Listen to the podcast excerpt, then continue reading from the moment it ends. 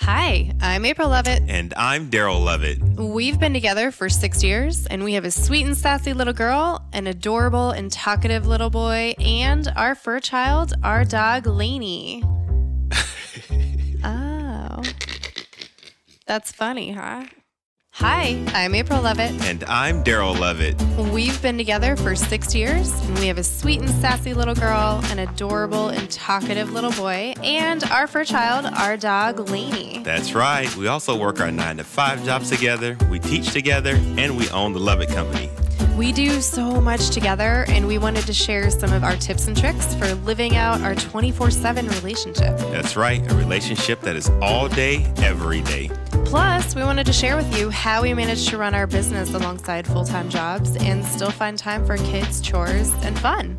So, in this podcast, the Success in Black and White podcast, we will talk about navigating the gray in life. So, get ready, get ready, get ready. We're going to be bringing to you real talk concepts every week as we share some of our stories, best practices, as well as talk to guests about how they found success by doing extraordinary things in their everyday lives. Hey, everybody, welcome back to another episode of Success in Black and White. The podcast. We are back one more again. We are back one more again. We are. That light is tripping me out. We bright. Cause we, you see, I had to switch it up. The We setup. bright. I, I learned something Hey. like 80, 82, 82 episodes in, and I Hey. learned something new. Is that right? That's good. But Learned we look good new. though with the light, the new light setup. Hey, we look good. Yeah, that's You right. know what I'm saying? for, Yes, for everybody who can't see, sir. I'm uh, these videos. Once I get to it, they're gonna be posted on our YouTube page. Yeah, And um, when you get to episode 82, we bright. uh, we looking good. we are like, here. I should probably move this down. Man. Yeah. So, Still have it. She's anyways, now that we got all the light, fluffy, fun stuff out the way, yes, we had to switch up our beverages tonight. I see. This conversation tonight is not a wine conversation. no. Most of our conversations are wine conversation. If you've been rocking with us Yeah. for any amount of time, you know that most of the time we got a glass of wine. We got a glass of wine. Just like chill, let's talk, you know, let's exchange information. Except Yeah. there's one episode we did with wine that probably should have Yeah. been vodka. oh, yeah. You remember the uh she touched me but I didn't like it. Oh, oh. yeah. Yeah, so that probably should have been a vodka conversation.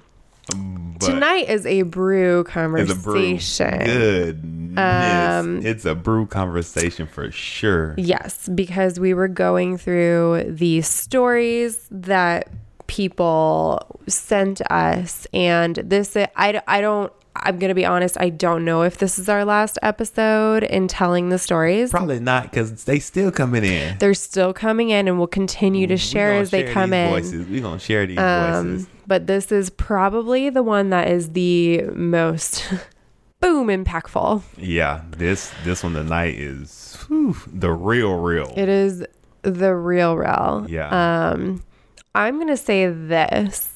I feel like after reading through these stories, I highly encourage any leadership, administration, decision makers, policy makers, um, people in key positions, listen to this episode. yep. Listen. This the one. It's just there's they're um, very impactful and people shared their heart they shared what they were thinking Yeah. they shared the things that they have gone through in the past two weeks they share the things that they've gone through over the course of their lives yeah.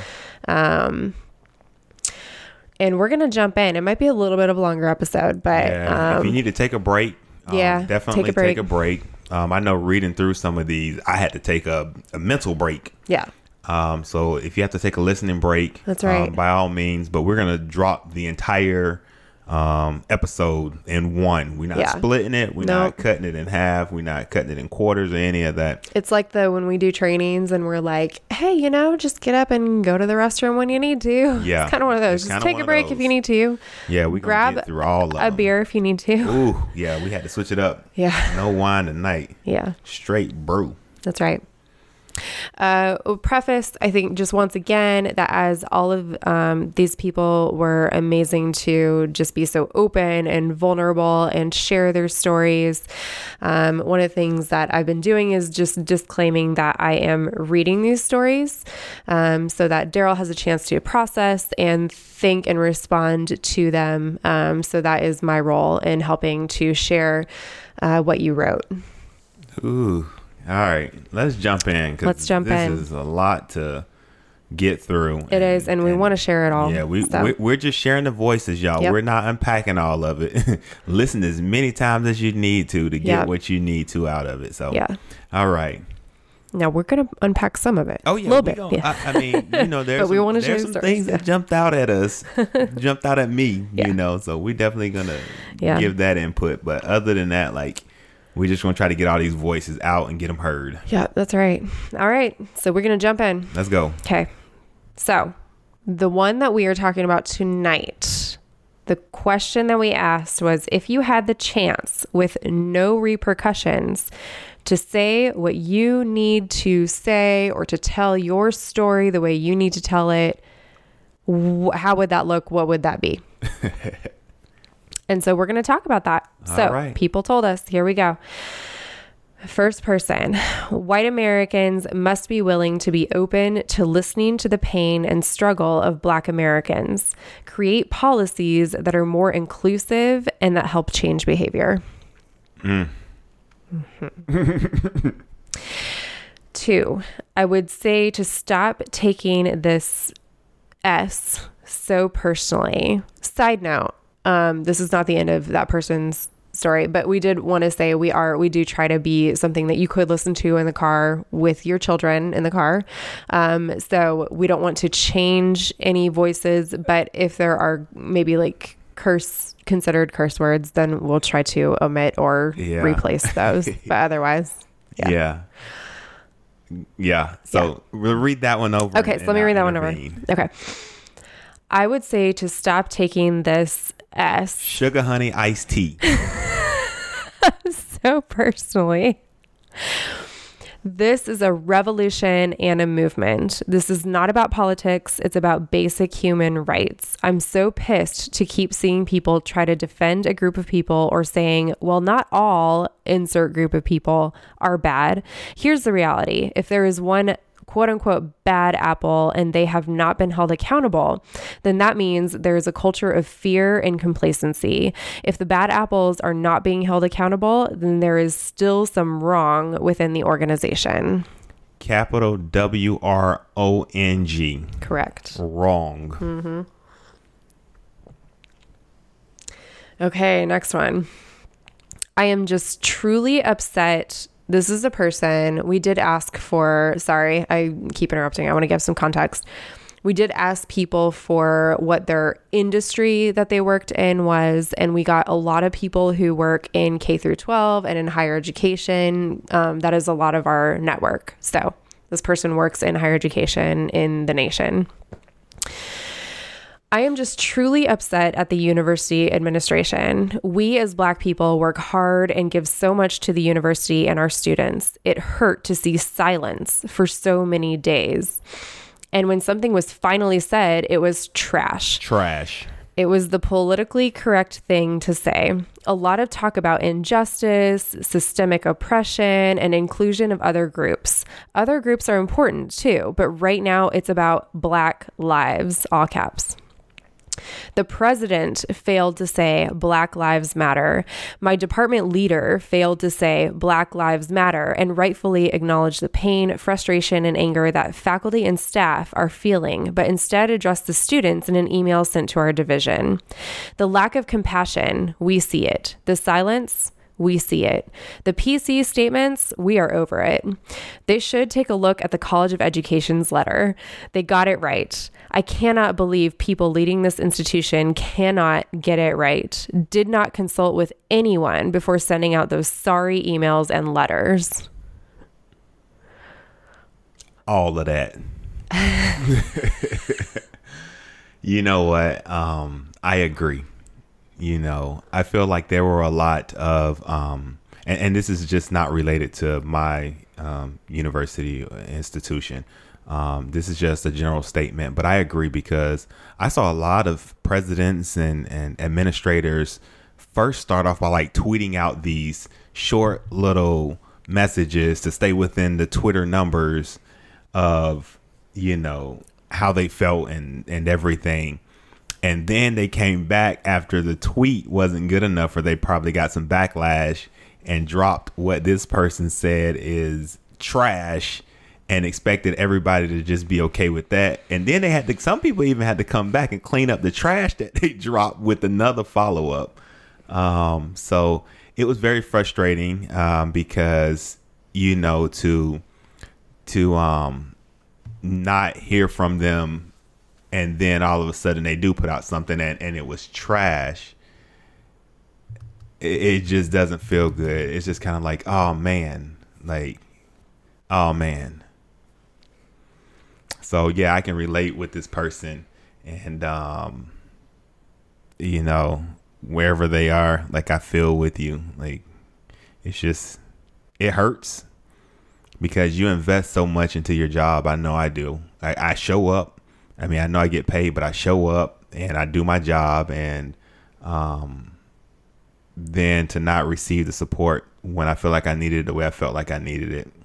Yeah. Yeah. Uh, you might have to help me in context with this one. okay Much like Queen Jones said, let's flip roles. 400 turns of Monopoly. You don't get to earn any money or property. The next 50, you can, but then I'm going to burn it all down.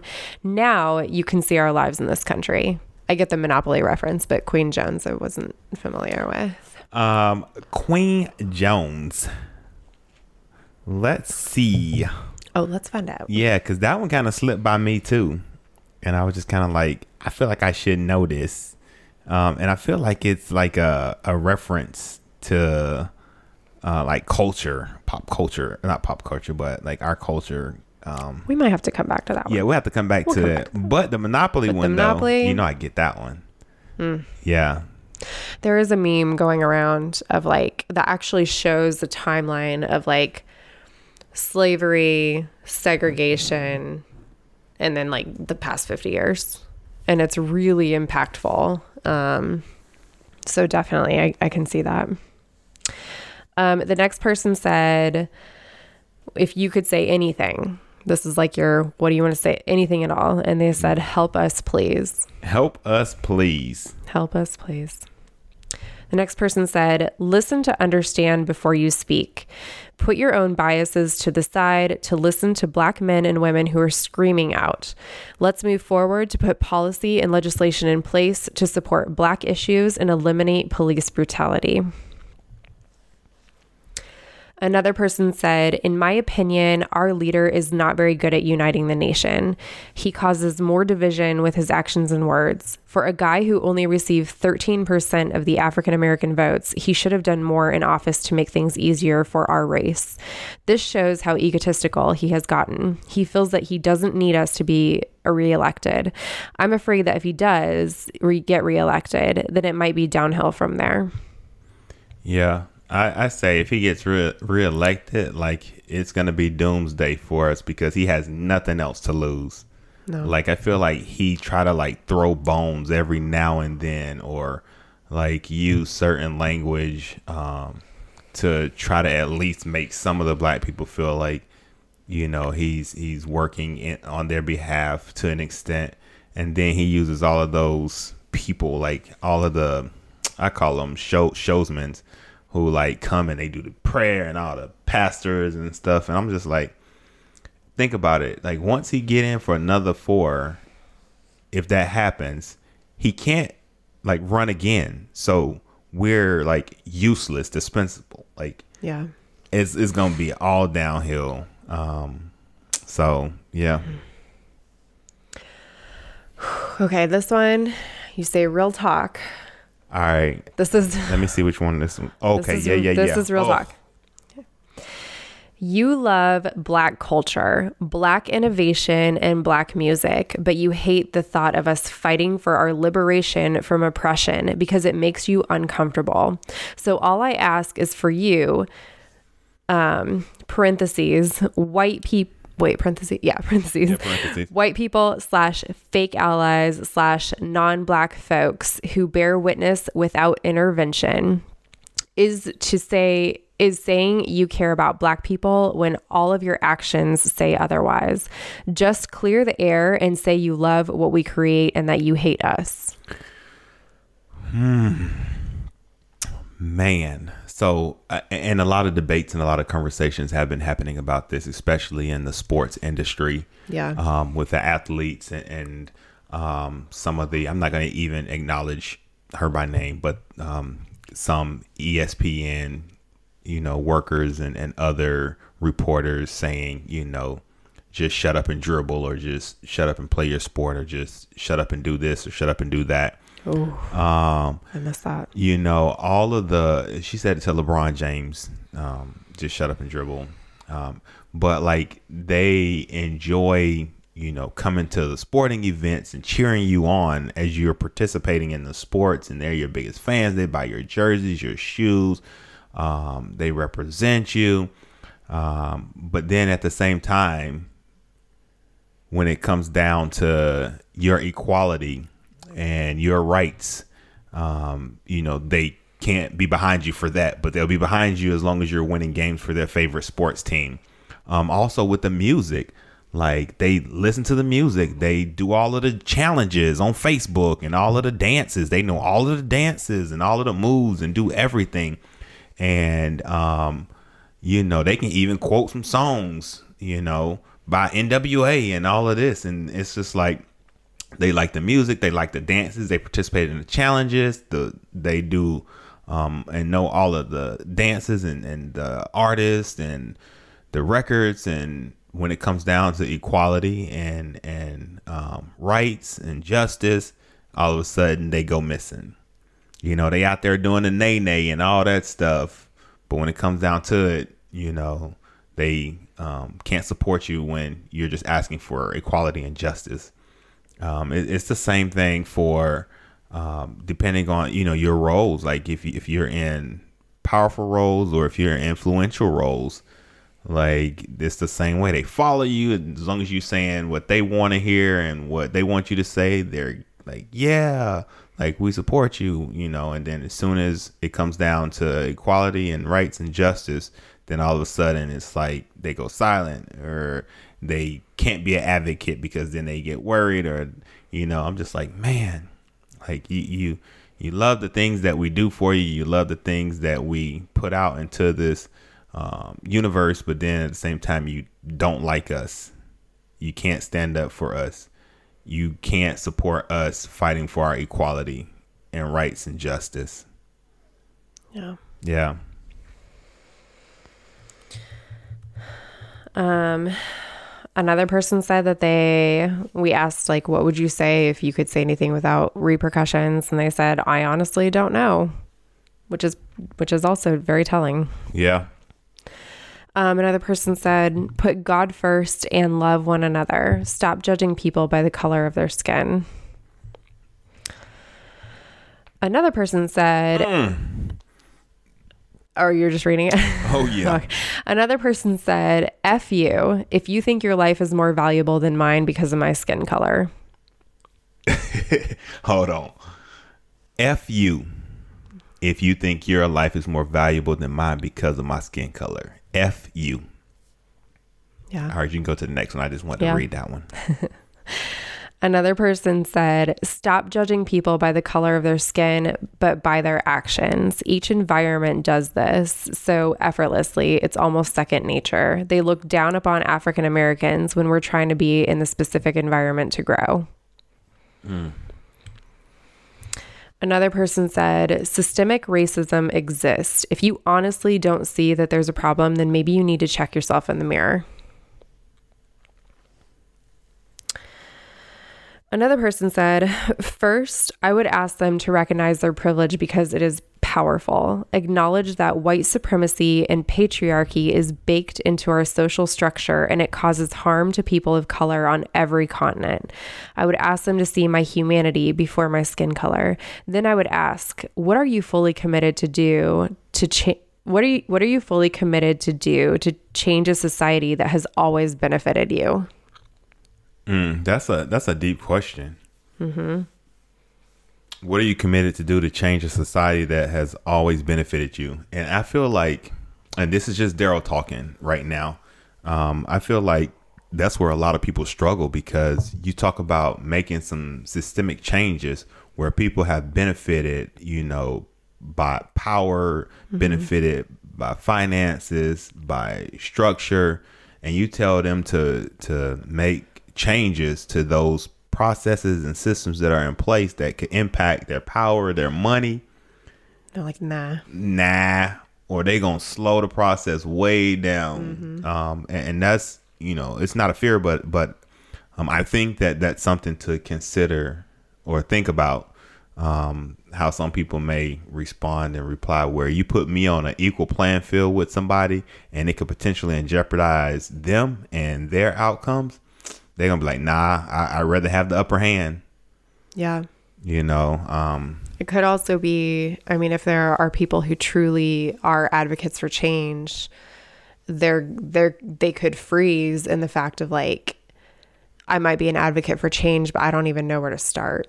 You yeah. know, and they're like you said, a lot. Of, this person said this is baked into the structure of America and I think part of that, I mean, mm-hmm. we say, I'm going to link to this in every single episode, but we do say, like, go check it, learn and unlearn your history. Yeah. I've really enjoyed the Scene on Radio Seeing White podcast because it has had, it's been a process of like learning and unlearning. Yeah. Um, and then figure out what to do, vote, you know? Yeah. So they say it is baked into our social structure. Mm-hmm. And you know what we do to counter that? As black people because it is baked into our social construct. As a black person i was always taught that if i ever was competing for an opportunity against a white person i had to make sure that i was better than them. Mm. because if i was equal i would not have the same opportunity or equal opportunity as them.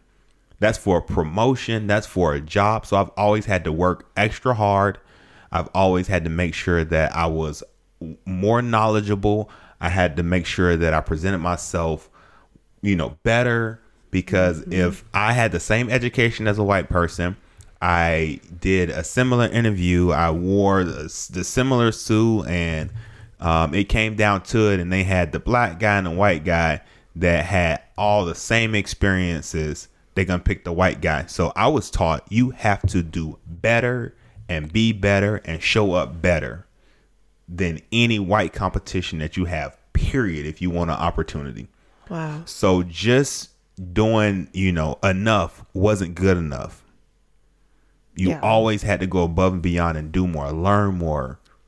Man, that's yeah. not equity. Nope. So when you talk about how it's baked into our social structure and construct, like on the reverse side, like for us to adapt to it and to overcome that, that's how we were taught. That's how we have to prepare ourselves. That's how we have to put ourselves in positions by being better, mm-hmm. showing up.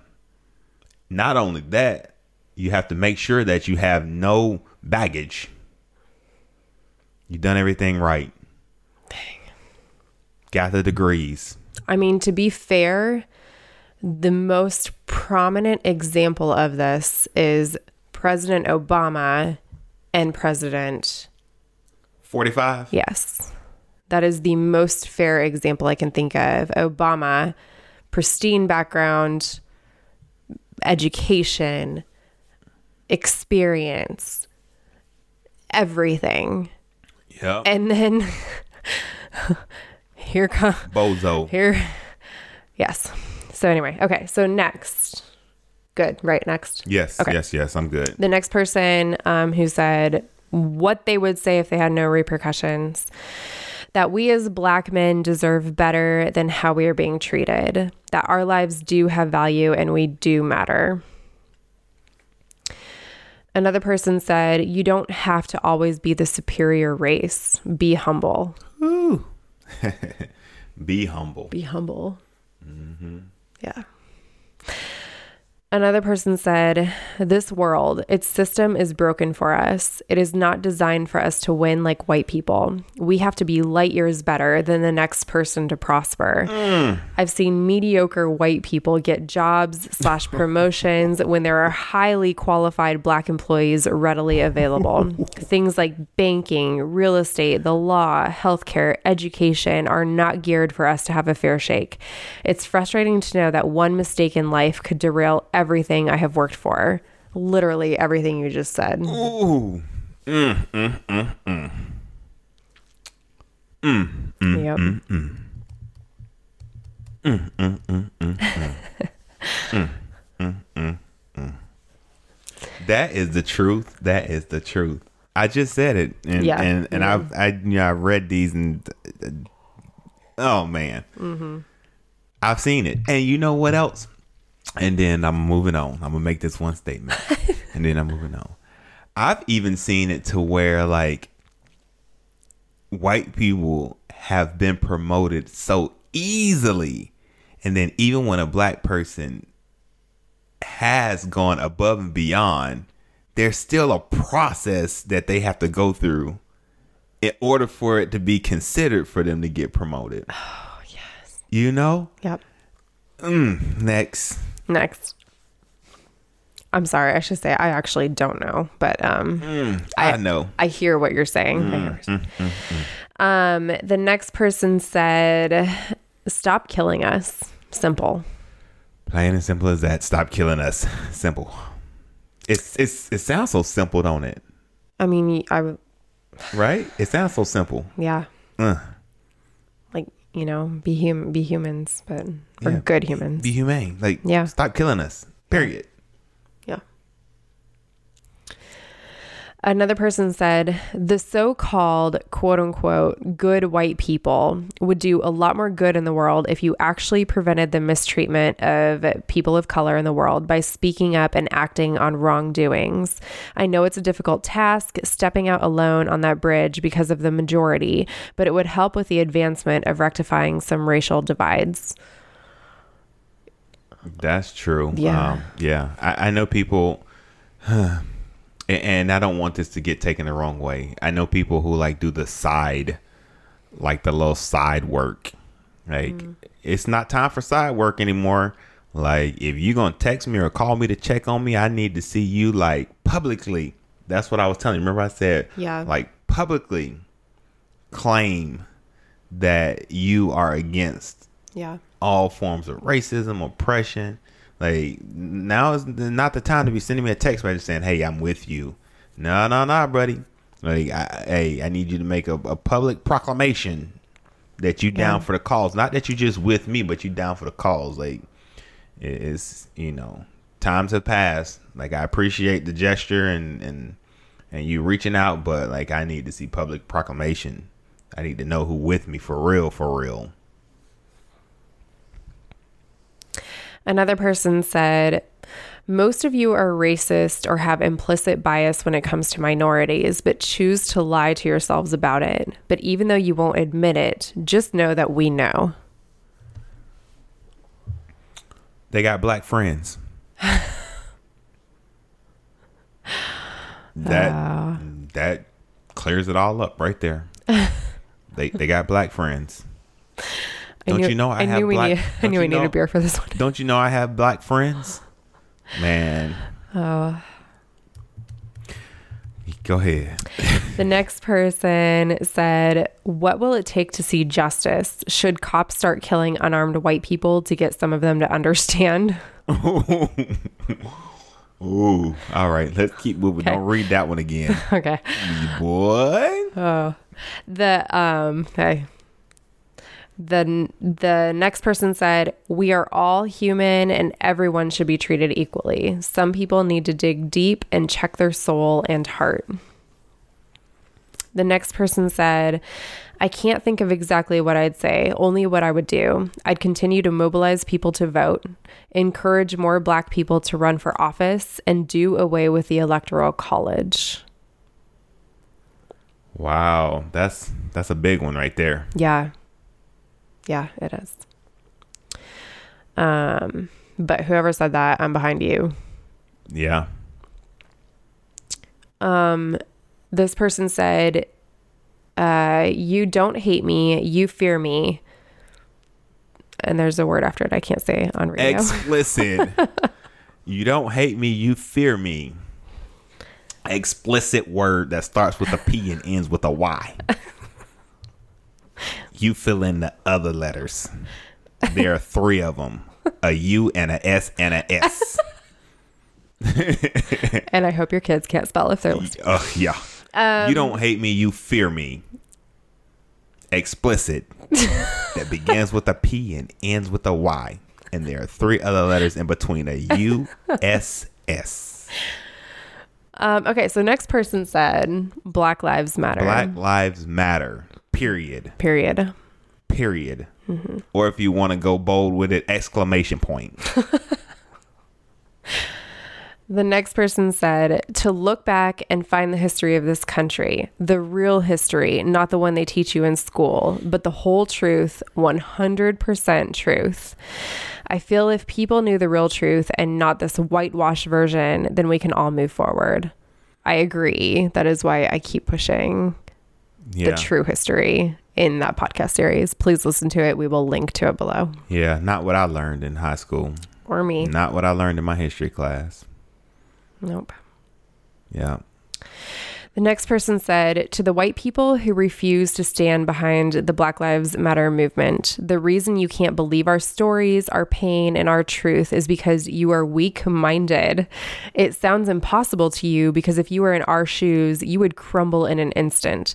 400 plus years of continuous fighting, mentally, physically, and emotionally, has made us stronger and angrier than ever. So you better be ready. If we wanted to, we could be true quote unquote thugs and take over this nation. And you know that, or else our skin wouldn't be viewed as a weapon by you. But instead, we're going to take over the right way from the inside out politically. Ooh, That was truth. that was power right there. That was tr- that was truth. the real real when i was listening to that not to take away from that statement because in itself it spoke volume one of my friends um, did an interview and um, he posed a question to the audience and this was at his church um, and he had an opportunity his pastor invited him to speak and they kind of addressed it and did a q&a and an open statement session at the church and um, and he um, posed the question. If you had an opportunity to trade places with one of your black sisters or brothers and you are white would you zero people raised their hands zero people said yes. That hmm. in itself spoke volume. He posed that question to the church. Wow. it's a, it's a it's a good mixed church and he said any of you white people if you had the opportunity to trade places with any of your black brothers or sisters would you? And it went silent. And he said please show me or demonstrate by raising your hand or standing up zero people moved no hands went up no body stood up that alone spoke volume Wow. that means that when I was speaking in the previous episode about unconscious, like it's no longer unconscious. You know, You know. and you know that you wouldn't want to be in the same shoes or in the same position. Mm. Mm, mm, um, the next person said, America does not care about blacks. Another person said, The system is crooked. The police are supposed to protect and serve, but the bad cops get protected by the shield. All we want is some accountability and understanding. Another person said, all we ask for is justice and human decency. No one is seeking a handout. People have had enough, and it's time to make steps in the right direction. Love is the answer, but it starts at home. Sick and tired of being sick and tired. Mm. Another person said, We demand a change now. The new generation is here. Another person said, Black Lives Matter not only to black people, but to all. This country was founded to not include blacks as more than property, but if not for black people and immigrants, this country wouldn't be where it is.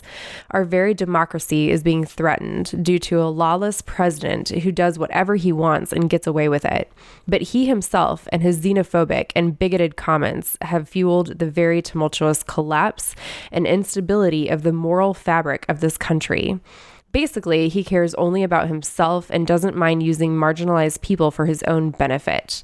In parentheses, white supremacy, Charlottesville had quote unquote very fine people on both sides versus protesters being made equal with those inciting violence and looting. When the looting starts, the shooting starts, and quote unquote vicious dogs. All Lives Matter is stealing the narrative. The point we are trying to make is that it is time now, right this minute, for those in a position of authority to stop killing Black people. Mm. Mm, mm, mm. That was powerful. Yes, that was powerful. Thank you, whoever shared that. Yep. Uh oh. Another person said. Here go one of my favorite ones right here. Brace yourselves. Another person said, "F you."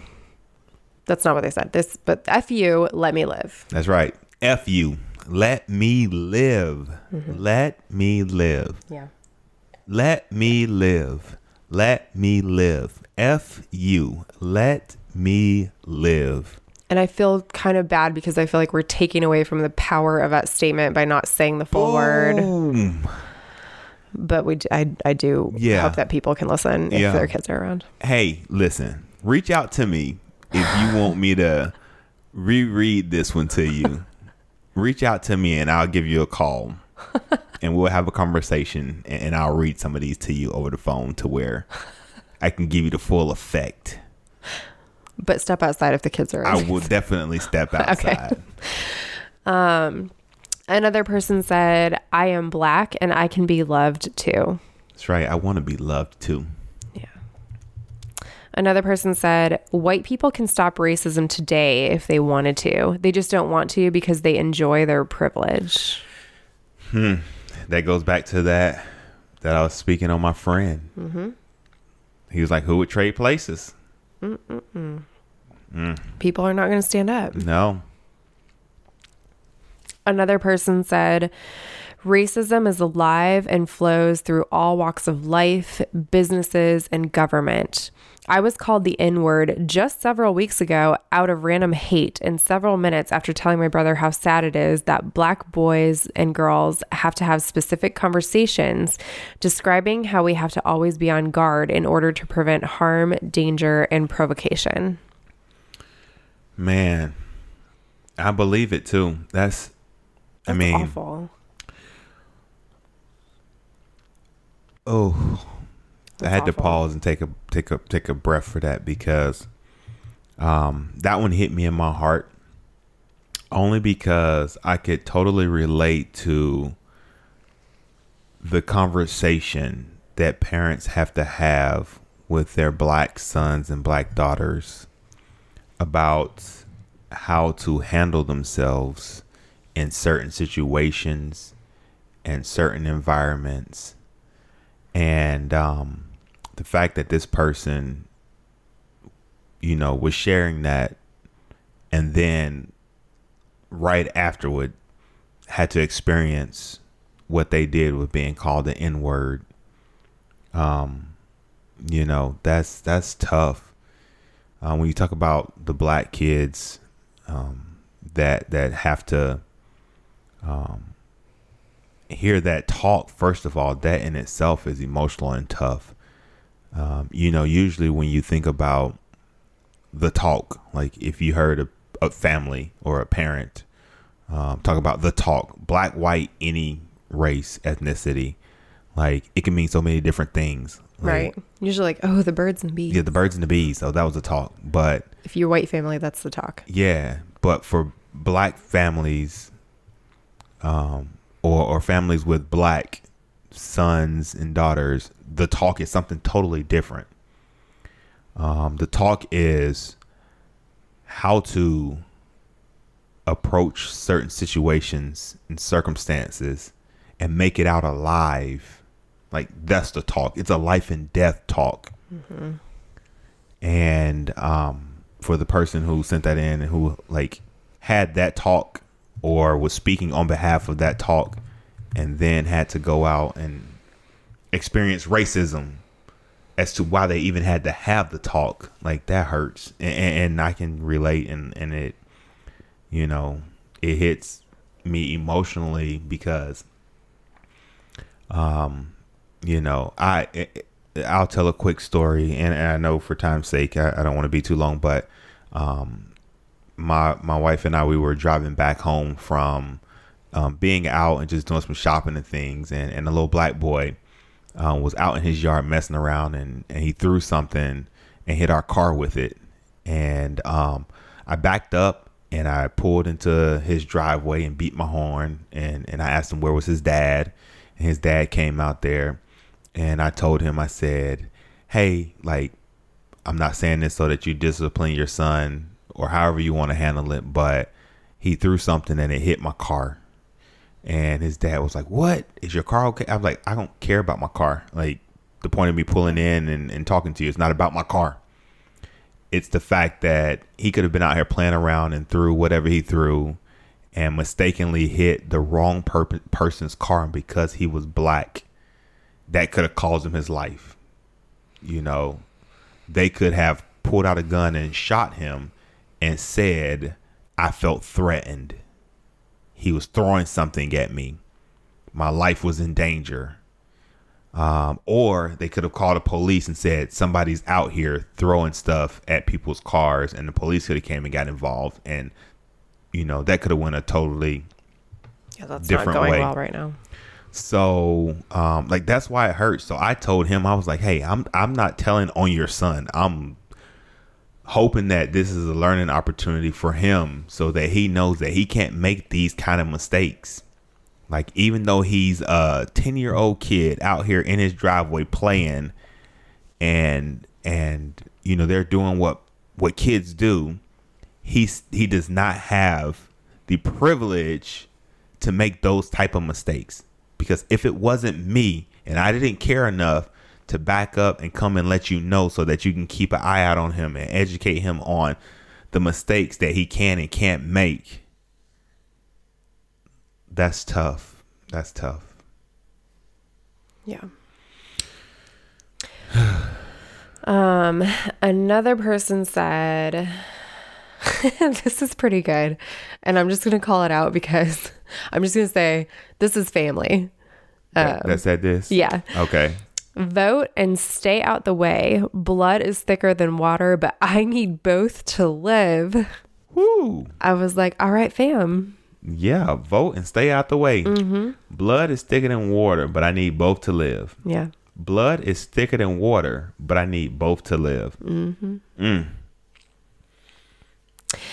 Another person said, educate yourself on how this country was founded and still runs. Yeah. Yes. Another person said, even with repercussions, I want everyone to know we need drastic change made at every level.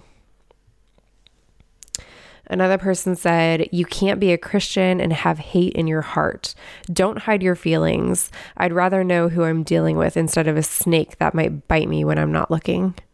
Wow. Dang. A lot of people hide behind that Christian mm-hmm. wall. Like they build that wall up. I'm a Christian and hide behind it and throw out daggers from behind that wall. Yeah. Yeah. I know a lot of people that do that. Yep. Another person said, People will always show you who they are, even when they engage in deceit. While I don't believe in engaging in absolutes, pay attention to who says they will support you and how they actually do so. If they are willing to risk their position or status to do to do so, then they are a true ally. Anything else is false advertising. Hmm. Another person said, own your stuff. Stop making excuses and do your jobs the right way. yes. All of that. I All can't believe they went with stuff as their S word. I know. You didn't edit that, did you? No, I didn't edit no, that no, one. I'm just joking. I know you didn't. We we actually these we are real them. voices. Yeah, we're seeing them all. I can't believe they went with stuff as the S word. I know. No, no, but seriously though, own your stuff. Stop Mm-hmm. making excuses and do your jobs the right way. That's right. Equity, inclusivity. Yeah. Um, the another person said, "F people who aren't willing to accept us un- unapologetically." That's right. F these people who aren't willing to accept us unapologetically. F these people, man. That's right. Another person said, "Be the change you want to see in the world. Stop looking for handouts and somebody to give you something." Interesting. Woo. Yeah, I I get it. And you know what? That is I'll speak on that real quick. Like that's kind of also part of the way like that that's that competitive mentality like like I was telling you earlier about how we have to be better than. That's a part of that mentality right there. Like be the change, man. Like you ain't got time. You know how the world is. You know how things are. And and one of the things that is is um you know it's tough but but i understand but it's tough um, and i heard somebody even say it in a meeting that i sat in recently um, they were like the laws and the policies that are in place right now we have to abide by those until we can change those so when this person said be the change you want to see like i get it Yep. because I just literally heard somebody say in a open conversation that they did for everything that's going on. This person said, ah, like, but I got these policies that are in place right now that I have to abide by. I'm just Yeah. like, golly, if I could just come through the screen and just punch you in your throat. like, that's really what I was thinking. I was like, if I could just come through the screen and just punch you in your throat, like that's what I would do. Like, listen to what you're saying. Yeah. We we know that. We know that. That's why we saying change needs to happen. Some of it sooner rather than later. Yes. And the fact that you can say, well, we have these policies, policies and things that are in place that we have to abide by now. Like, so when this person said that, like, I know, I, I- I know it could seem like it's kind of, um, like backwards or nuanced, but like, you, you that's how right now we have to be the change that we want to see. Like, we can't look to nobody else to do anything for us until the policies that are in place change until things change. It's like we're not going to be given grace in this grace period as a black person. Yeah. We're not going to be given grace in this grace period, whereas we have the policies in place now and we're fighting for change to get the policies here. And in between that, we still going to be held to the same standards and be treated the same way in between. We're not going to be given grace. I don't care what nobody say. They're like, oh, I'm woke now. Believe that if you want to. Because you still black. You are still black. And that's the thing. That's why we trying to shorten that bridge, shorten that distance in between when those policy changes happen. And that happens with voting, just like the person said a couple of um, you know, a couple of voices up, like go out and vote. Like blood is thicker than water, but I need both to live. Go out and vote. So when this person said be the change that you want to see, like I get it, man. I get it. I totally understand 100% because like people keep saying it's not going to happen overnight. Oh, trust me, I know. This fight, this battle, this movement. We talking about 400 years plus? Oh, we know it's not going to happen overnight. So so I don't want to you know discredit this person for saying that. Not saying that you were not saying that you were doing that, but I I get it. Yeah. A hundred and ten percent I get it. Can't look to nobody to bail you out. You can't look to nobody for no handouts. You can't look for nobody to do it for you. Because at the end of the day, no matter if you know you're in a certain position now, until them policies change, just like I heard in that meeting I was in, them people got to abide by them policies. So you're still held to the same standards and you're still black. Mm, That's powerful. Another person said, I cannot choose the color of my skin. I have no choice but to have black children. Change needs to happen now, capital now. Burn it to the ground and rebuild. Another person said, Change your effing policies if you are really with us. Another person said, Get your knee off of our neck and keep it off. Another person said, I don't care about how white people are feeling. I don't care about their guilt. I don't want to hear about how their hearts are with me right now. Are your actions? I want to see you put yourself out there the way we are willing to put ourselves out there. I want to see you continue to discuss it. Use your white privilege to put pressure on those who need that pressure. I want real action, not empty, sympathetic words. I want police officers held accountable, charged, and going to jail. I want any person, company, or organization that is out here racism to lose every opportunity that is available to them permanently. That's what I want. There it is. You heard it again. That's a strong. I don't want to statement. hear about how your hearts are with me right now. Mm-hmm. That's what stood out in that statement and talked about it in previous episodes. Yep. We want to see those actions. We want to see those actions.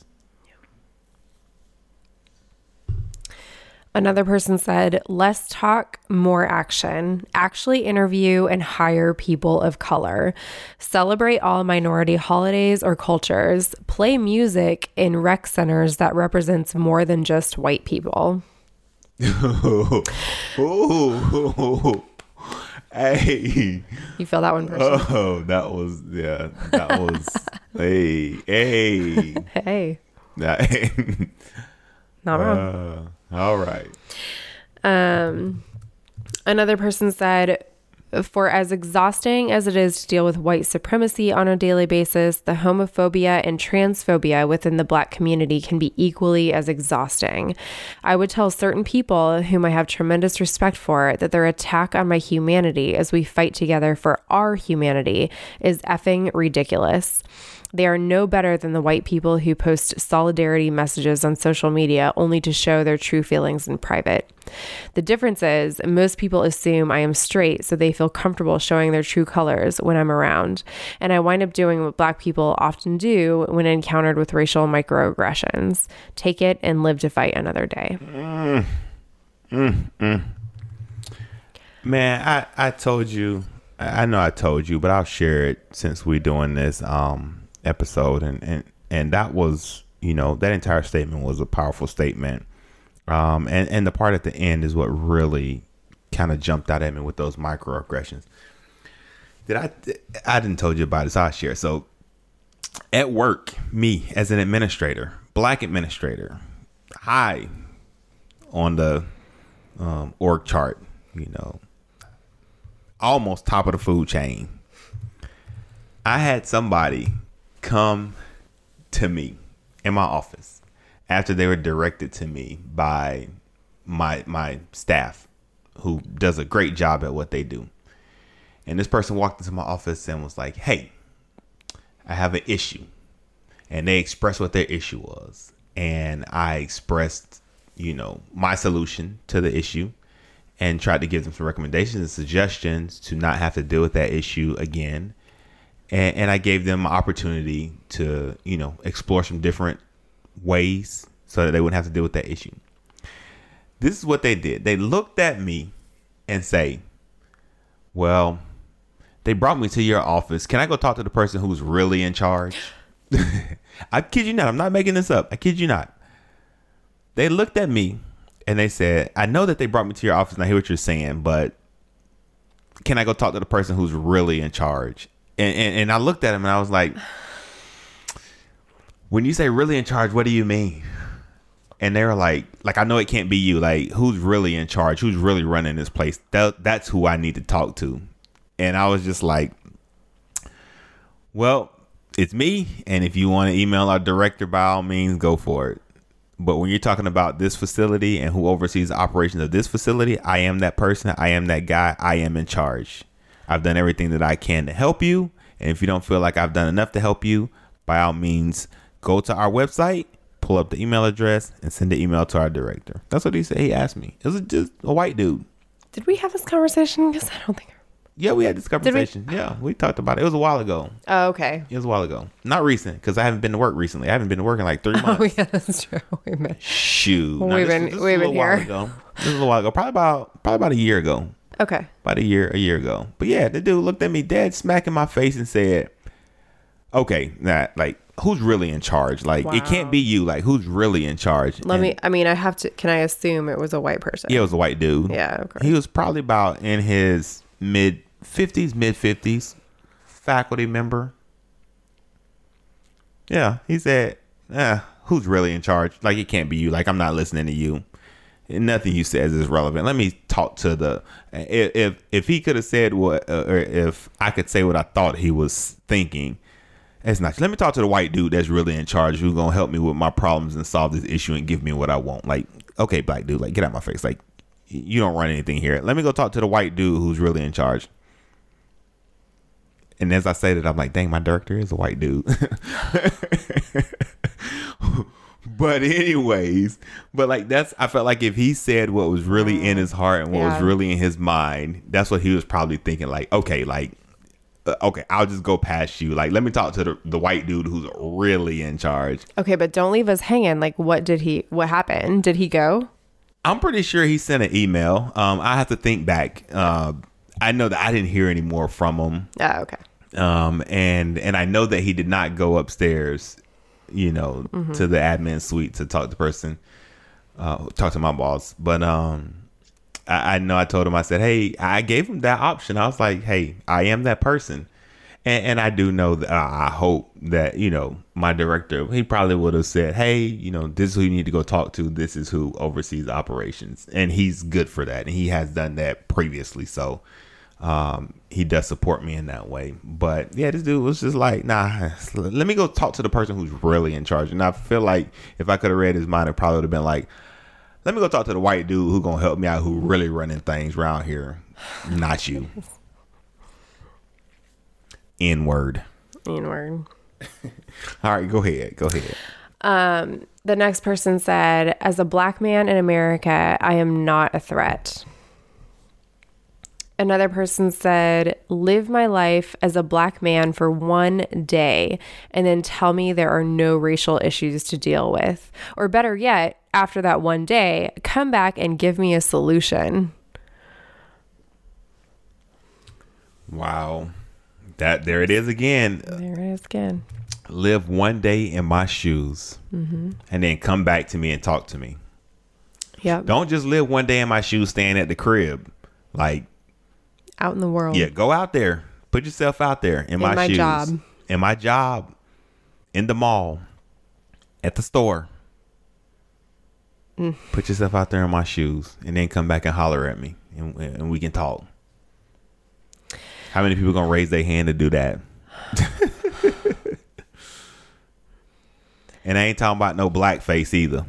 All right, come on, keep going, keep going, keep going, keep going. I know I ain't trying to stir the pot. I don't- Another person said, just because you quote unquote don't see color doesn't mean you are not part of the problem. It's the silent folks that make this seem like it is okay. Another person said, I would ask, why do you despise us so much? How can some of you be so blind to the plight of Black people, specifically Black people, but also people of color in general?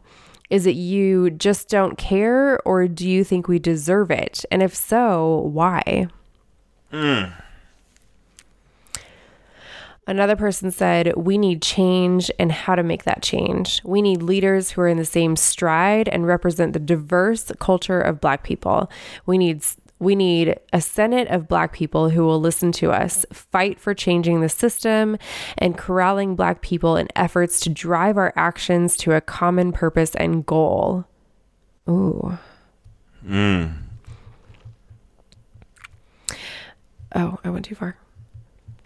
I got it. You want me to jump in there? Oh, you got, got it. Oh, I'm about to say. Another per- another person said, acknowledge, get involved, invoke change. Mm-hmm. Somebody else said, don't prejudge people. Make informed opinions on a situation to situation basis. Hear and digest facts. Facts. Facts. I feel like I'm the ad lib guy, like you know, the rap song. DJ Khaled. Another Facts. emphasize the important words. Another person said, Don't assume that because I happen to be a person of color that I qualify to speak for all black and brown people. Man, hey, listen. I knew you'd have something to say. Oh my gosh. Ooh, and, and and I know a lot of people in my profession that are black will be able to understand this. So, in most university recreation facilities that have basketball courts, there are, you know, depending on how many courts you have, ways that the courts are separated. You have an A court and the B court, or a court one and a court two. The A court or the court one is where the competition happens, which typically consists of a whole bunch of black people. You know who they put up there or who they send up there or who they ask to go up there and deal with those people? The black people that work for the department. All one of them or two of them or however many in your department. They put us on the A court or the court one. So, you know, I don't know. It, here's another one. When something's going on or there's an issue with the black person at work, and I've experienced this, and and and I'm not pointing the finger, and I'm not blaming anybody, and I get it that you know some people may not feel comfortable going to talk to the the black people. it's like, hey, we had this issue real quick. Do you mind um, helping this person out? I'm like, oh yeah, sure, cool. I send the email out. The person coming to my office to talk to them. As soon as they walk in, I'm like, go figure. Why they gonna have me talk to the black person? You know what I mean? No. Uh, oh, oh, my bad. I'm sorry. No, you don't know what I mean. No. you don't know what I mean. But okay, I'm gonna get off the soapbox. Man, man, this this speaking volumes. Like I, I can't speak for all black people, and just because I'm a black person don't mean that the black person is gonna try to hear what I'm trying to say. You know what I'm saying? I think No, no, you don't know what I'm saying. But I think that's good perspective. But yeah, You can't speak for I can't everybody. speak for all black people, Yeah. and then you can't have me speak to all black people. it's the same. I can't speak for all white people. That would be ridiculous. Craziness.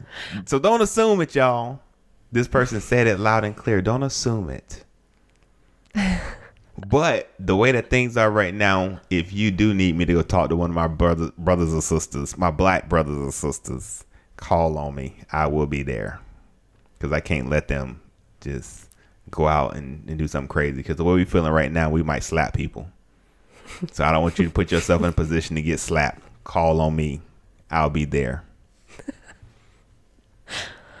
That was a setup for this next statement. I know. That was a perfect setup. Go ahead. This- read it. Read it. The next statement is only four words. You got to read it right because I'm coming right behind you to read it. Okay. See, we told you. See, we told you. We t- we told you. See, we told you. Y'all ain't want to listen. Colin Kaepernick took the knee, told y'all what was going down four years ago. He told you what y'all did when he told you. Y'all kicked that man out of his job, out of his career. See, we told you. Four years later, it's like, look, see, we told you. Y'all ain't want to listen. Y'all ain't want to hear us. But now y'all got to deal with us. See, we told you. We told you. See, we told you. All right, go ahead. Sorry. If you can't tell, man, y'all don't know how fired up I am right now, man. My peoples came through with their voices, and I, I get a chance to share their voices. I know. And like when I'm reading them, all of that energy, like I, f- like my heart, like I feel it, like in my spirit, in my soul. I can feel all of this, all of these voices. It's heavy, y'all. And after we're done with this episode, I'm being honest right now. I know I'm I'm clowning a little bit, but I'm very serious. Like after this, I'm gonna have to like recoup and recover because I feel every last one of these in my spirit and in my soul. Um, because these are my black brothers and sisters crying out to be heard. And because of our platform, I took on this task and this responsibility, and I want to make sure that I do it justice. But just so that y'all know, like I feel it all and I get it.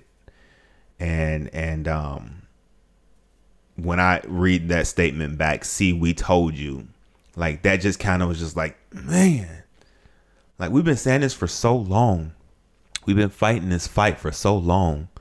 We've been crying for so long. We've been hurting for so long. We've been pressed down, kneeled on for so long. And it's like now it has bubbled over and it's like, we told you. We told you and you didn't do anything about it. You didn't make any moves. You didn't take us seriously. You didn't hear us. You would not listen to us. We told you. So I felt that.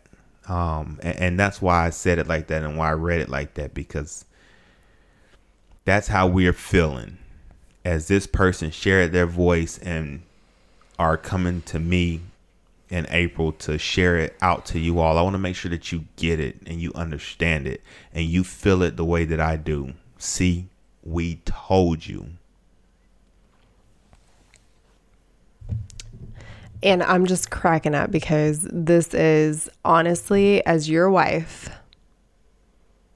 and I love you so, so, so much. And the past two weeks have been really hard for me to see you and just and just and to see every and to see everybody but it's been really hard for me to see you. And so it's very um, heartwarming i guess to just see the energy and to see just that they're the joy you know?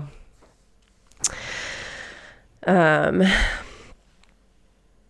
so the next person said don't give me any platitudes about your embrace of diversity and inclusion when your administration, cabinet, and leadership fails to have someone who looks like me. You allow black and brown people to leave in droves, but make ways for white colleagues to realize promotion. Until there is a change, real change in hiring and promotion and salary equity, there will never be real embrace of diversity and you will never realize inclusion.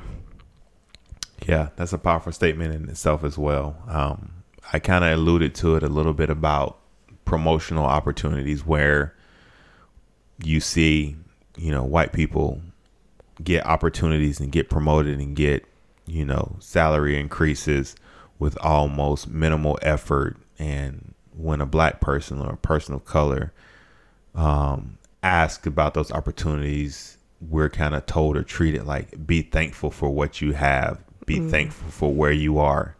Or if not, it's a process.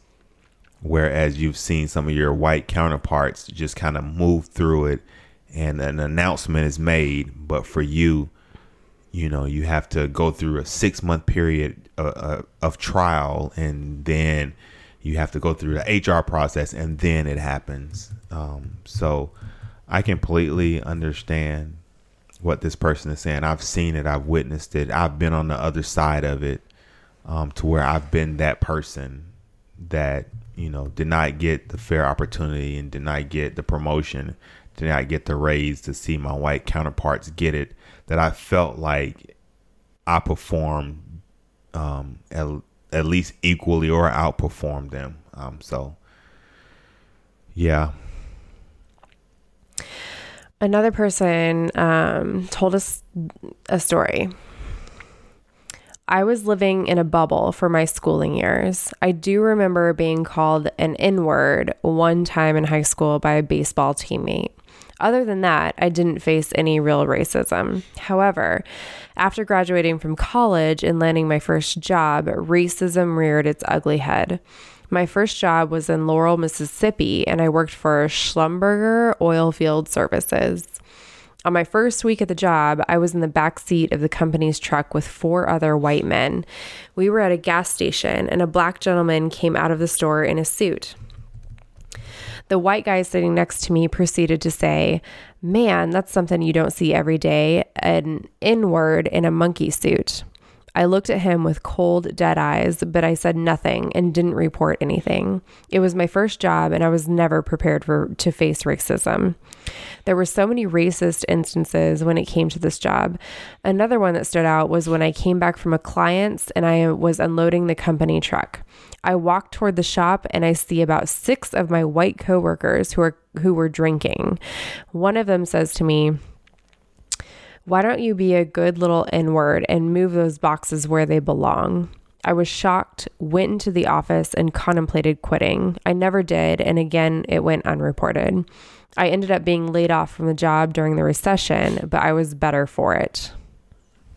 Ooh. So it's a couple of things that I want to quickly unpack in that um, because um, working in higher education, I want to make sure that if any of those representatives are listening, they understand this. Um, we use the term safe space um, over and over and over. But what truly is a safe space for a black man? Like, I'm just being 100% honest. What is truly a safe space for a black man? Um, for this person to go through college um, and have to um, deal with this after college. Like that's sad. Like that hurts. Um, and and even in college, like I feel like, and, and I know that I I started mentor a mentor group, um, and I know that there are other. Uh, programs on on the campus that I work on that have opportunities to where when I talk to these students, like I give them the real, real. I'm like, like, cool. This is a safe place for you on campus, whatever that looks like to you. But hey, it's the real deal out here, man. People gonna treat you crazy. People gonna talk to you crazy, and you got to know how to handle yourself, and you got to know how to stand up for yourself. And the fact that you know this person didn't feel like they were in a place, or for whatever reason, to report it, um, speaks volumes in itself. And, you know, we kind of get to that point to where we're just like, we're not going to report it because there's going to be no repercussion. Nothing's going to happen. We're going to report it. They're going to bring us in and say, thank you for reporting this. We got it. We'll file it away. Nothing happens. And it happens again. And we report it and they file it away and nothing happens. And it happened again and report it and they file away. Um, and the way that the system's set up, they look out for each other. You know, um, this person was in a truck with you know four white people, and if he would have reported it, one could have easily went in there and said, "Oh no, it didn't happen like that," and another could have came in there and said, "No, that didn't happen." Like that's heavy. That's a lot. Um, so for the person who sent this, like I'm with you. I get it. I mean, it's happened to me before. I've been called an N word. Um, you know, and and I've learned as I've progressed as a professional. I'm like I'm going to report it and I'm keeping track and documenting it myself of me reporting it. And um you know, for anybody else that's listening, if this happens to you, like report it and keep document of it and track it. And even if you feel like you have to get legal representation, I would say do so because what the responsibilities of the HR um, department is for organizations is to look out for the best interest of the organization first and foremost. I'm just being honest. So when they tell you they got your best interest at heart or they care about you or they're looking out for you, you're not number one. So if you come with anything that can and jeopardize or put pressure on the organization or company or business that you work with, it's HR responsibility to take care of the business, the organization, or the company first, and mm. then you as an employee. I know they say, hey, report it. Mm-mm. We got resources. We're here, but I'm telling you what HR's responsibility is. So you just got to be careful. You just got to take care of yourself. You got to look out for yourself and report it and keep track of it. And then if you have to take it legal measures, by all means, do it. because when you let them take advantage of you once, they're going to keep doing it over and over and over. And the fact that you didn't report it, they're going to be like, oh, he's not going to say anything. And I get to express myself however I feel like it. And I'm going to be okay. And like you said, it may not have been the safe space to even report it. Yeah. We talk about safe spaces and we teach those in higher ed, but it's like, what about when they leave campus? Can I, I just want to say something to that really quick is that I feel like if there are predominantly white institutions that see if you if they if they see that black or people of color professionals are leaving Right. that should be cause of concern not just for your HR diversity counts. It should be a cause of concern for what you just said because I feel like we tend to look at higher education as like a bubble because it is a bubble. Yeah. Um, there it may not always be a safe space for students and especially black students or students of color but it's going to be a lot safer than like what you were talking about. And if they do not have faculty and staff mentors that are black or that are other people of color to help mentor them about the real world outside of the bubble of higher education then what happens you know? This, this story this is what happens. yeah Smacked in the face by it. yeah So, yeah. Um, okay, so the next person said, Black faces in high places won't fix our problems. You have to tell me what this reference to. Also, Terry Crews was right. I know who Terry Crews I do enjoy. Terry Crews. I don't know what he was right about. I don't but know what he was I- right about, but he was right though. Yeah. Black faces in high places won't fix our problem. Um, another person said, I don't really have a story. I have been privileged as a black man in America. I have had very little interactions with the police. None have been positive, but nothing negative enough to cast me as a victim. I still have had to face racism and prejudice in other ways, not in the form of police brutality. So I can still understand and feel the pain that other people of color feel and should not make me any less black. My point being that we should be careful of elitism within our own circle. There are a lot of deep rooted issues when it comes to blacks judging other blacks, simply because not all black people were raised in the ghetto and not all black people had opportunities to succeed. There should not be any gatekeeping. We are all in the same fight, and we all, I hope, would want the same outcome. The journey to the end must. The the journey to the end just may vary slightly between each person. Yeah. Good statement. Good point. Another person said, Don't feel sorry for me. Don't waste your time marching for me. Don't think knocking over some Confederate monuments will make me feel better. I don't need you to be my voice. Hear my voice. See my pain and struggle. Fight for equity and equality, even if that means giving up some of the advantages you have. I'm not a prize to be won, I'm your equal. Mm. Mm, mm, Another person said, Don't dismiss my pain and struggles. Just because you don't see it doesn't mean it isn't there. You, parentheses, white people, continue to treat people of color as second class citizens. You won't admit it, but you also wouldn't want to spend a day in our shoes. Mm, there it is again. Again. My story is simple. I'm a first generation student who has a master's degree and will be going for my doctorate degree in higher education administration. My aspirations are to be a university president one day. That's what I'm talking about. Yes, Do it. do it. Uh oh. I would tell Trump that a good president brings his people together. United, we stand stronger. When Obama was in the chair, the people got along. He put a bandage over the hurt and pain that our black people suffered from for so long and, bege- and we began to heal. When 45 got in the chair, he snatched that bandage off and the sheets came back out of the closet. He is the main reason for hate and racism in America right now. Mm. Oh, lordy day. You just let me Yep, know when sorry. you need me to go. I got it. I got Okay. it. I just keep going too far.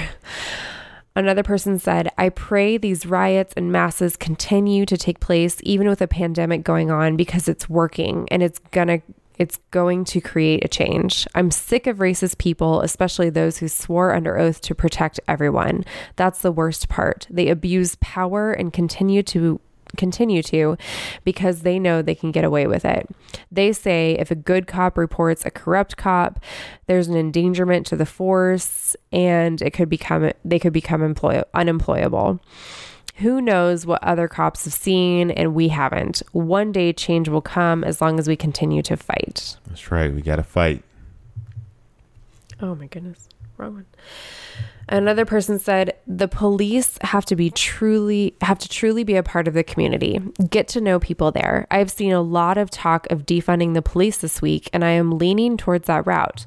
There needs to be a lot more accountability and no more for those things that truly do not improve the communities they serve. These funds should be used for more proactive approaches to improve the lives and conditions of each community and city. Mm-hmm. We have another story. This person said, In high school, I was one of two black girls on my softball team. When I made it to varsity, I was so excited to finally show off my skills and talents. I was the quickest, most agile player on the team. I had great field IQ and really knew how to read the other team because I took the time to study them. Those are the reasons I believed I moved up to varsity because that would make sense, right? Apparently not. Instead, I rode the bench and I thought it was because coach was just playing her favorites. That was the only explanation that made sense to me because I was better than most of my teammates. Well, one day after practice, I asked my coach what I could do to get back off the bench, and this old white man looked at me, looked into my 17-year-old eyes and told me, "You're black. Black people run fast. We just need you to run bases when we fall behind." I said, "But coach, I can help us not fall behind. I can keep us ahead." And he said, "We may be better with you on the field, but we're going to use you to do what you do best, and that's run fast. Know your place." All my life, I've felt like a black girl in a white girl world, a world that I don't belong in, that needs to change. Hmm. Know your place. Man, if I could tell you how many times that that has been insinuated to me, know your place. How many other black people out there can relate with me and get with me in saying that they have been told or it has been insinuated for you to know your place? Mm. Whew. Another person said, How ignorant or deaf do people have to be to continue to believe that Colin Kaepernick kneeling was about the flag and the military? Drew Brees.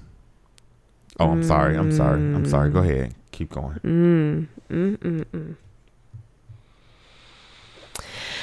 another person said, I commute to work every day, and during my drive, I use a radar detector, not because I speed, but because I want to avoid interacting with the police at all costs. Eee. That's kind of like us. Like Yeah. when we're traveling, we take certain roads, we avoid certain routes and Yeah. roads, we go certain ways. Yeah, that's true. Yeah, I get it. Yeah. we get it because Yeah. she with me. Yeah. You know what I'm saying? Now you can say yeah. Yeah. I do know this one, yes. Another person said, I feel that hate has been around for a long time, but has been an undercurrent. But within the four year, the last four years, people have been empowered to display this hate more boldly. Yeah, I agree. I just want to say that Black Lives Matter. We have been killed, dehumanized, and mentally abused for far too long. They have held us down from job positions, our families, and even ourselves. They have oppressed us and treated us like animals. We must stand as one and demand justice. We are fighting for our children and future generations to come. The war is not over, but we must stand. Get your knee off my neck. Get it off. Get it up off me. That was very powerful. Another person said, My tales of racial encounters are not going to outweigh any other person's on the planet. It's all painful, degrading, disgusting, and disgraceful. The degree or level of racist encounter doesn't make a difference unless death or physical injury is involved. All the encounters hurt. If you can't feel my pain or see my hurt, then shame on you. Stay black, stay woke, and fight the fight. Fight the fight. I really do feel like I'm the ad lib person. You are. Fight the okay. I like that. Um, this is a good. This is a story, and it's from the healthcare perspective, which is not a field that we are in. So it was um, good to hear this. and a story it is. Yeah. In regards to current events, the same attention needs to be applied to medicine and healthcare. Racism still exists in healthcare, especially to black and brown healthcare providers and patients. For instance, during an EMT shift, this person is an EMT. Okay. I had a call where a patient was being discharged from a major Detroit hospital. A black man in his early 40s, left sided weakness post CVA, cerebral vascular accident, or stroke for all of us who do not understand that language, and being transported to a rehab facility. During transport, it appeared that there was a miscommunication between the nurse and the social worker, who were both white, regarding the location transport the discard the the discharged patient. During transport and completing secondary assessment, I noticed that the patient was fully alert and oriented despite their physical condition. While interviewing and learning the man's story, it appears that the staff at the hospital was not listening to the patient's wishes for the next steps in his care. The patient felt comfortable expressing that he did not want to go to the rehab facility that my partner and I were transporting him to because the facility was not equipped and he felt that his care would be in jeopardy. Upon arrival, the nurses were not happy. The patient's wife, who was also a nurse, was upset that the hospital sent her husband to this facility and feared for husband her husband's safety. It was a mess. My partner at the time, a young white man in his early 20s, was pouring gasoline on the fire with the situation from his tone of voice and seemed to be anxious around upset black people. Someone had to step up and pour water on the fire.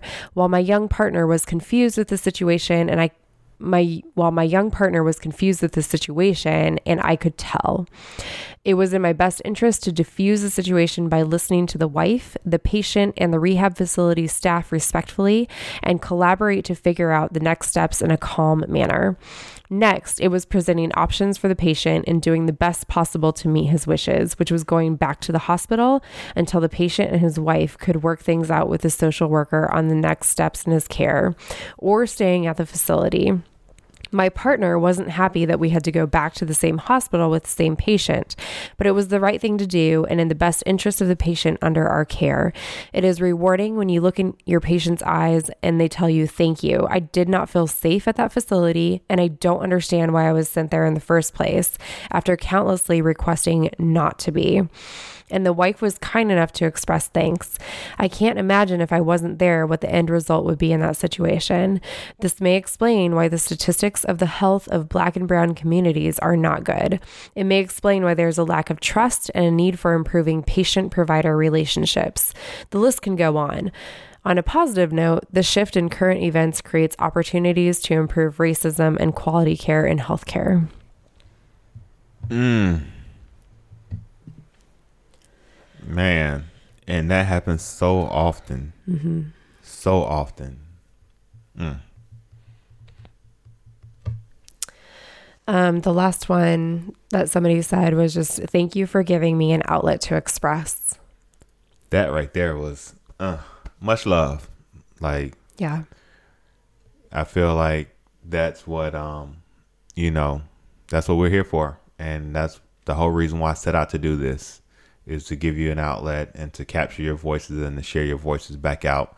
Um, because I know I was talking about safe spaces earlier, and even though some people may identify a space as safe, uh, for us as black people, still may not feel safe in that space, and we still may feel that anything said can and will be held against you.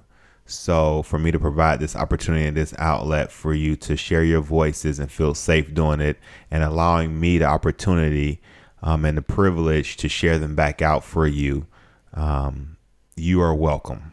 You're welcome. Yeah. And from my viewpoint, thank you for being vulnerable um, and for opening up and for trusting us with your voices. I hope that we did you justice. Justice. Yeah. Yeah. yeah. It's love. It's love. Yeah. Mm-hmm. All right. Well, this was a long episode. It was a long um, episode. Please listen. It's really important. Yeah. We said we were going to share these voices. Mm-hmm. We're not in it for the publicity. We're not in it for any show. Um, we literally are holding true to our word and said that we would share these yeah. voices. And um, that's what we're doing. And that's yeah. what we're going to continue to do. So, and I would say if you hear this and you just think like there are other people that need to hear this, d- just share it. Yeah, share it. you know, out. share it out. I think like Daryl said, we're really, our hearts were just, we really wanted to, I think, be an outlet and to let people express. And so if you are like, other people need to hear this, or like my colleagues need to hear this, or my family needs to hear this, feel free to share it. Yeah, absolutely. Share it out. Yeah. And if you want to reach out to us and find out more, definitely do that. Mm-hmm. So, yep. All right. That's it. That's it. Until the next time. Bye. Peace. Hey, everybody. Thanks for listening. If you enjoyed this episode, don't forget to subscribe on any podcast platform and make sure that you rate us. Also, we do have a YouTube channel if you prefer to watch our antics, and we also provide closed captioning. And if you want to know more about us, go check us out on our website at successinblackandwhite.com, or you can reach out to us directly on social media. My social media handle is I am Daryl Lovett on all platforms. And mine is April Dawn Lovett on all platforms.